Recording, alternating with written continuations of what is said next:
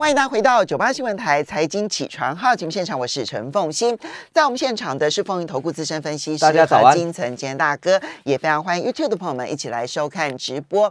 好，不过在分析台北股市的盘前解析之前呢，我们先来看一下上个礼拜五台北股市是开高走低的，虽然美股大涨，尤其是这个费城半导体大涨，但是呢，似乎对台股的激励效果有限。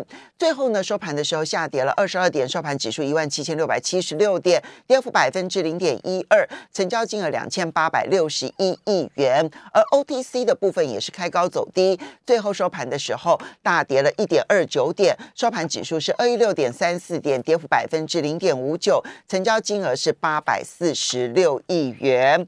好，这边请教一下金城大哥，上个礼拜五呢？台北股市没有复制美国股市的上涨哈，那么反而是开高走低。那嗯，代表的这个弱势要如何的来解读它？呃，这个部分是这样，第一个呢，我们台股的部分，它往上往到的要往月线来做挑战。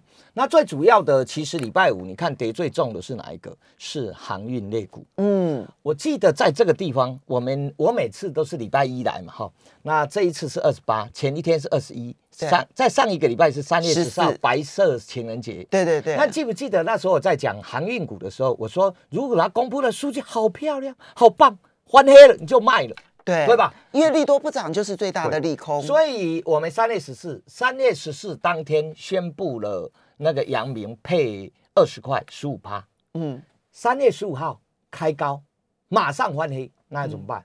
这我已经事先讲卖，然后再来三月十五公布这个长长荣荣配十八块加六块钱减资，对开高红了，马上翻跌，当天还直接打到跌停板。对，所以这个也就是说，我在这里也不单纯，我这样讲的意思说，我在这里不单纯只会跟你讲多的股票，该卖的股票我也跟大家讲。那时候我讲的概念是什么？要买的、要压的、要赌了，全上了，那谁要再去买呢？对，那那有可能有人去买，但是它必须要涨啊啊！如果翻黑是为什么有人翻黑，就有人偷跑了，加上呢，那隔一天那个二六三六的这个台华的董事长他说出清了，嗯，一他哎。这确实有重出清了这一个长呃长荣的所有持股，对，所以在这样的一个情况下，那个是三月十四号哦。嗯我在讲的时候，台股来到这里，蓝就不再蓝带大盘，蓝在选股嗯，哦，蓝在选股。那也就是说，这个操作的概念，呃就从十四号到现在，如果那一些行业股，那个时候前面大家都讲的兴高采烈，后面呢现在唉声叹气。那他们跌幅其实最近，你看到台股很多指数跌幅跟航运股跌下来有很大关系，因为它跌二十二点五趴，嗯嗯，好重嘛，跌二十二趴，两个多礼拜跌二十二趴，所以在这样的情况下，个股的选股重要。上个礼拜我来的时候，我讲说三月二十一到三月二十四是太空卫星展，还记得吧？对，那时候应该你讲到低轨卫星上都没有人写讲。嗯那低轨卫星连那个不赚钱的这个二三一四的这个台阳，礼拜四、礼拜五两只涨停。嗯那我们那时候在这里讲一个大家都都好像都都没没听过的，叫千物精密。哎呦，你们也太厉害了！礼拜一那一天开开小高，当天收就涨停了，嗯那就从七字头来到礼拜五的收盘，好像已经八五八了。嗯，好千富，对，八呃八二呃六八二九，嗯，那这个就是有些股票，而且我那一天我还记得说，因为我在这里讲很多都是上班族，所以我势必基于我的专业的原则呢，我必须要把停损点告诉你，哦，这样避免说哎呀每次都报上报下，就这样，哦，我也把目标价告诉你说大概八十五到九十，那有来啦，抬到已经来到85.5哎对，八十八。十五八。点八六四了，对了，那一天已经八五八了，嗯。那我那时候最高最高是八八六四对，八我说六点四，七十二块跌破就停损，大概用三五呃五个 percent 以内去看待它这一段行情。那所有的操作的是，其实我们最近大盘不好做。如果你买的很高兴的兴高采烈的这个航运股，哎呦，高股息之利十五趴哎，那为什么十五趴在这一段时间里面，长隆在两个礼拜里面跌掉二十二趴？嗯，好、这个就有的时候呢，你会想，啊，我说基本面跟这不一样。那我那一天已经，哎，我十四号是提早已经讲，我说如果公布出来数据很好，大家都很开心，啊，为什么翻黑？翻黑你什么都不用管，什么都别想，卖了。卖了再来想说它为什么会翻黑，嗯，对吧？那那个时候你卖，好像是你十四号它公布十五趴嘛，你十五号啊十五号啊十五号卖，十六号长龙就跌停了。嗯，好，所以来到这里的时候，我们讲的就是现在难就难在很重要的选股的一部分。那如果从那个时候我礼呃上个礼拜讲的这个啊这个天线像卫星的这些股票，每一档股票在礼拜五都说在近期的最高点，嗯，都收在，也就是说从礼拜一涨到礼拜五啦，应该是这样讲了。这族群是这样，三四九一的升达科也是，永业也是，然后三一三八的这个。这个耀灯也是，台阳更是。台阳呢，从好像我那个礼拜讲的时候，在讲的时候，后面礼拜三、礼拜四二三一四嘛，对，台阳连续两根涨停。那这不是叫你追了，不是不是。我每次在这里，我希望我讲的就是媒体还没有揭露的，那大家分享，然后大家都有停损的概念，慢慢操作都有个停损的概念，然后来看产业，这样操作起来，大家上班也开心，也不会有风险的。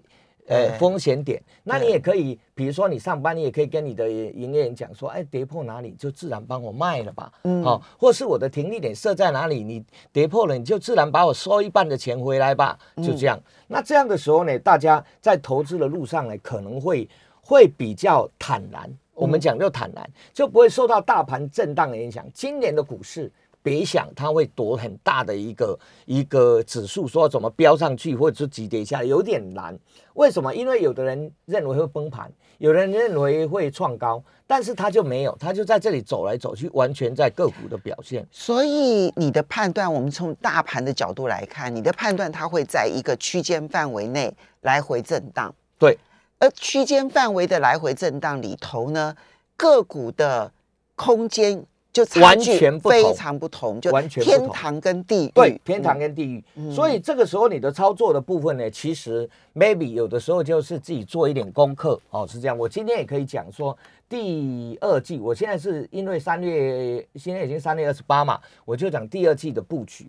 来到这里，因为全世界那个战事啊，越来越没影响，你没发现吗？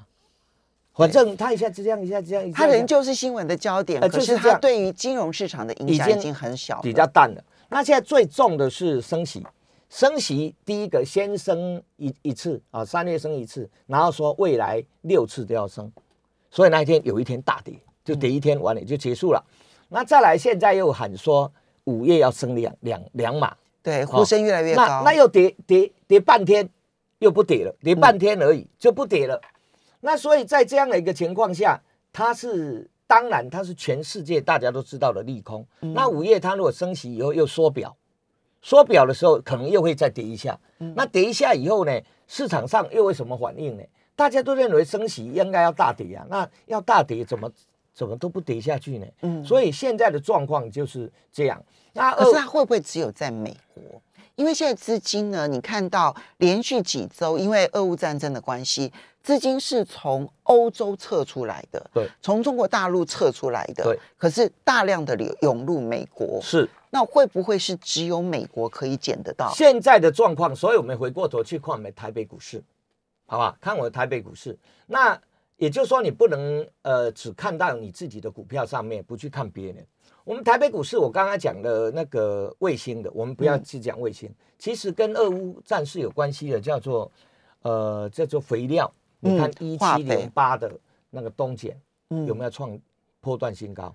还要创破断新高？一七零八对，好，还有六五零八的这一个叫做汇光，礼拜五好像还是涨停了，嗯，还是创六五零八，对对，六五零八，你看是不是还是创这波段高？所以它就贴着题材，它贴着题材。那回到基本面，要大家都平息以后，才会回到完整的基本面。嗯，那最近因为油价在涨，所以美国股市涨什么？涨特斯拉。特斯拉最低我记得清清楚叫七百。嗯，然后七百又涨超过一千了。嗯，是不是这样？那它涨，它它是不是又涨上去了？所以基本的部分 来讲，你现在的操作的部分呢，有的时候呃参考一下，有的时候你持股可以降少一点没有关系。好。那你看，像我们的金融股，我们看一档股票，我如果告诉你，你一定不相信。如果你没有在做金融股，你不会相信我们的二八八六的兆丰金已经四十几块了，我如果不讲，你还以为它是二十几。嗯，你看一下为什么它四十几块？因为它是我们金我们金融股里面持有美金最多的公司。哦，美金最多的金控金控股，你看它已经四十几块了，它才赚一块多哎。嗯，是不是？哎，有吧，有吧，是不是？二八八六，二八八六，对，二八八六的兆丰金。对，你看一下它的日线图，四十二，有吧？对，所以呃，也就大家多，所以不是单纯升息题材。嗯，它它当然有升息，所以我说不是单纯，因为金融股当中其实升息题材每一个都可以受惠，可是这里面的影响还是要把它给区分开来，对不对？对，好，你说兆丰金它之所以涨得比别人多，它持有的美金比较多一点，部位比较多，它所以跟跟美元题材持有美元比较多的呃金控公司。OK OK 好。那好，那我们就来谈一下。但问题是这些都不能追啦，你不能讲化肥也好，什么呃惠惠阳也好，或者是讲这个兆丰金，甚至于第一金，这都不能，这这还能追吗？这一些拉一个多头的行情里面不能追，但是你就拉回五日线、十日线去去接低接，大概十日线。如果你一般操作的不问你五日线太近，你就十日线等嘛，股票等。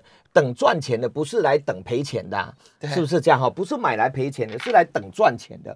所以来到这里的时候，我们去这个呃这个呃卫星股，卫星股再再冲起来以后，像二三一四的太阳，你先去不要再追了。嗯，为什么？我看一下它的财报，我，它蛮厉害的。它呢负的一点九七，但是呢股价已经七十几块了。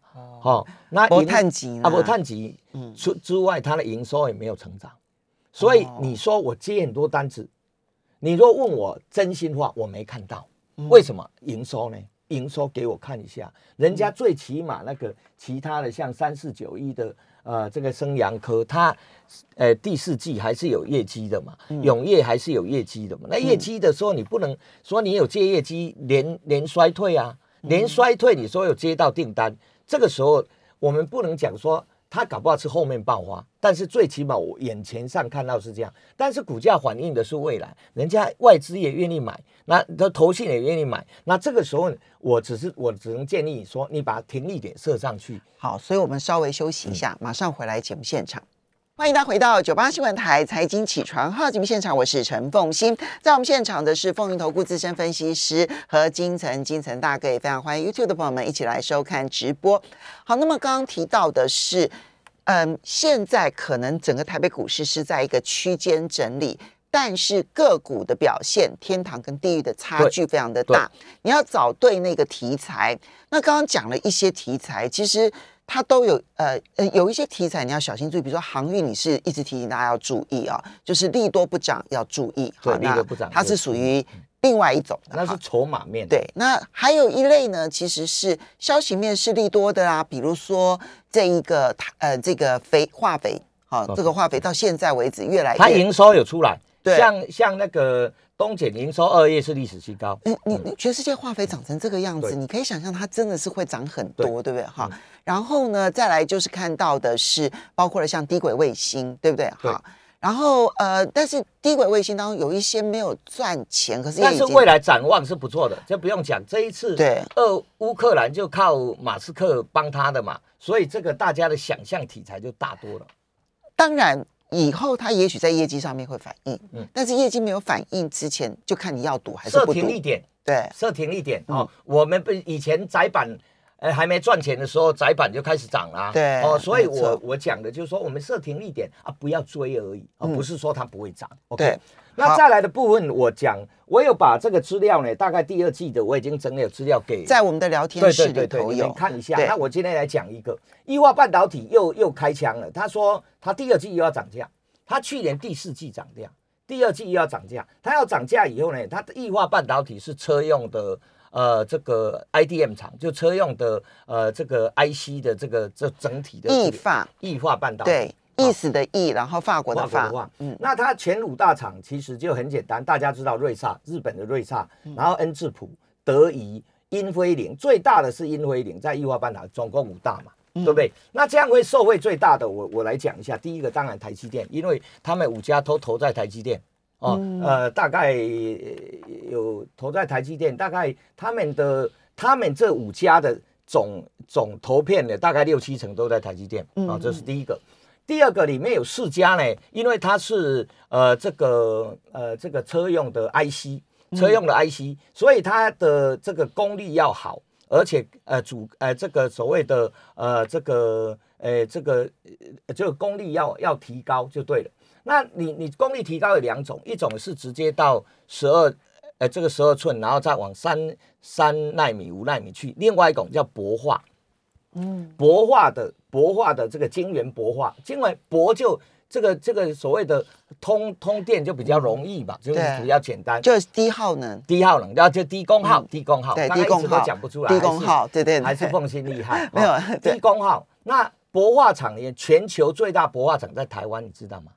我每一次都讲这这个这个世界已习惯叫做八零二八的八零二八的升阳半导体。OK，全球最大的薄化厂在台湾，那五家里面有四家是他的客户，包含易化半导体，包含瑞萨，包含恩呃包恩智浦没有，包含德仪跟英辉凌，有四大家都，尤其英辉凌是他最大的客户，加上呢，呃，我们看它今天最近是有起来，但是你用月线看，它两年都没涨。好，所以我等一下也会用呃我们上次讲的道理，我我我就说你设一个停损点，我好像有有有把它对它其实现在的位置点来讲，距离距离二零一九年的高点，二零一九年的高点很远。我讲一下给大家听，你大家知道我讲过那个那个叫做呃这个中沙吧？对，升阳半在八十九块一的时候，中沙才五十六块六。嗯。现在中沙已经一百三十几块了，它现在股价在五十九块几。你说升阳半对，那是不是有点委屈？而且很重要一件事情，应用材料在台湾唯一投资的一家公司只有这一家。嗯，应用材料就美国呃这个半导体设备的龙头，应用材料。他是他最大的法人股东，OK。还有另外一个重点哈，重点的是，如果这个博化这个大家知道的新闻就不需要我多讲了，客户也不需要我多讲。最近呢，外资连买四天，外资都是长线的外资，是谁？大摩、小摩，嗯，不是那种什么短线的，他连买四天，大摩就摩根斯坦利，小摩就摩根大通，他们连买，不管你什么价我都买了，这是第一个。第二个呢，我们投信。投信最近不是卖了吗？对，投信连买三天，就投信最近转为小卖超，小连买。但是上个礼拜，我我是说就大盘而言，小卖超。但是你看，哦，对我这边看到的资料，上个礼拜二三四，礼拜二、礼拜三、礼拜我没买。对，你看外资是连买四天，之前其实还一直买。那所以在这样的情况下呢，第一个筹码还 OK，然后形态呢？呃，用用这个形态上来看呢，我觉得还 OK。来，我先把讲的，如果你现在这个价位附近去切入，你的停损价我来看一下，大定设定个五个 percent 左右就可以。你的停损价就设定在五十三块二，嗯，啊，五十三，现在昨天是五十九块五嘛，哈，五十三块二，不要跌破就 OK 了，哈，大概用个五个 percent，跟上次我在讲这个千户精密的状况一样。它有一个大家不知道，媒体没有报道利多。它有一家公司叫升阳电池，嗯，升阳电池是做呃磷酸锂铁电池的。它是台积电，台积电不有三家供应商吗？嗯，哦，三家供应商，一家一家就是伊顿，伊顿就是美国的伊顿，一家就是雏盈，雏盈的雏盈是没有上市，嗯，然后另外一家就升阳电池，升阳电池。然后他又自己开发出 Tesla 呢，这一次强起来，Tesla 要换电池了，大家知道吗？对，它由从它由原来的好像是呃呃这个二一七零二一七零二一七零是一个就像我们的四号电池这样二一七零，它要换成大的电池，大的电池叫四六八零，嗯，四六八零的是拉拉大了电池，大颗的那一种，哦，大颗就像甘蔗那么大的那个大四六八零。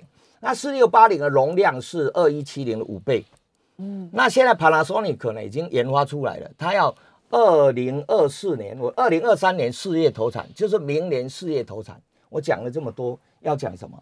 讲的是升阳电池，它现在已经可以量产了。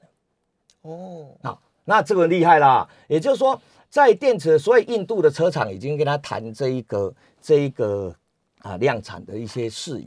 也就是说，技术上来讲，也就升阳电池已经赶上产能当然不能比，因为它没有那么大的厂去产，但是它的技术上已经赶上 Panasonic 的研发研发的能力了。嗯，要而且那董事长就是我们台湾电池协会的理事长。嗯，哦，就是就是也是升阳的董事长。那升阳半导体持有它七十一点五趴。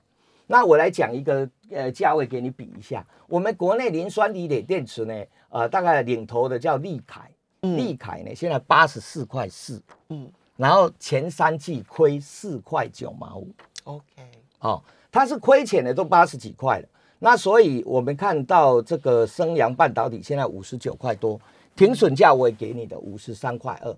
那它的那个题材大家不知道的，我也在你的节目第一个是讲，所以第一个是半导体薄化。的能力，对，然后第二个是它的子公司的电池的，对对，磷酸锂铁电池的发展的能力，投已经已经接台积电的订单了。这些是属于基本面的部分，基本面的部分。那在筹码面的部分，跟大家提醒了外资跟投信的买入，外资，然后就未接来讲，就外未接来说，我刚刚看了一下，就短线而言，它确实有涨了，对，它确实有涨了几根，它以前都没涨过了，对。但是如果就中长线来讲，两年都没涨过。它它其实，我想它上面还有很多的套牢套牢的人这样子。对，现在套牢的那前面六十二已经过了，没错。现在就剩下那个两三年前，已经就是二零一二零二零年初跟二零一九年的，因为这两年的大多头其实它反而没涨到，它没涨到。那接下来其实它的题材什么时候会发酵，大家不知道。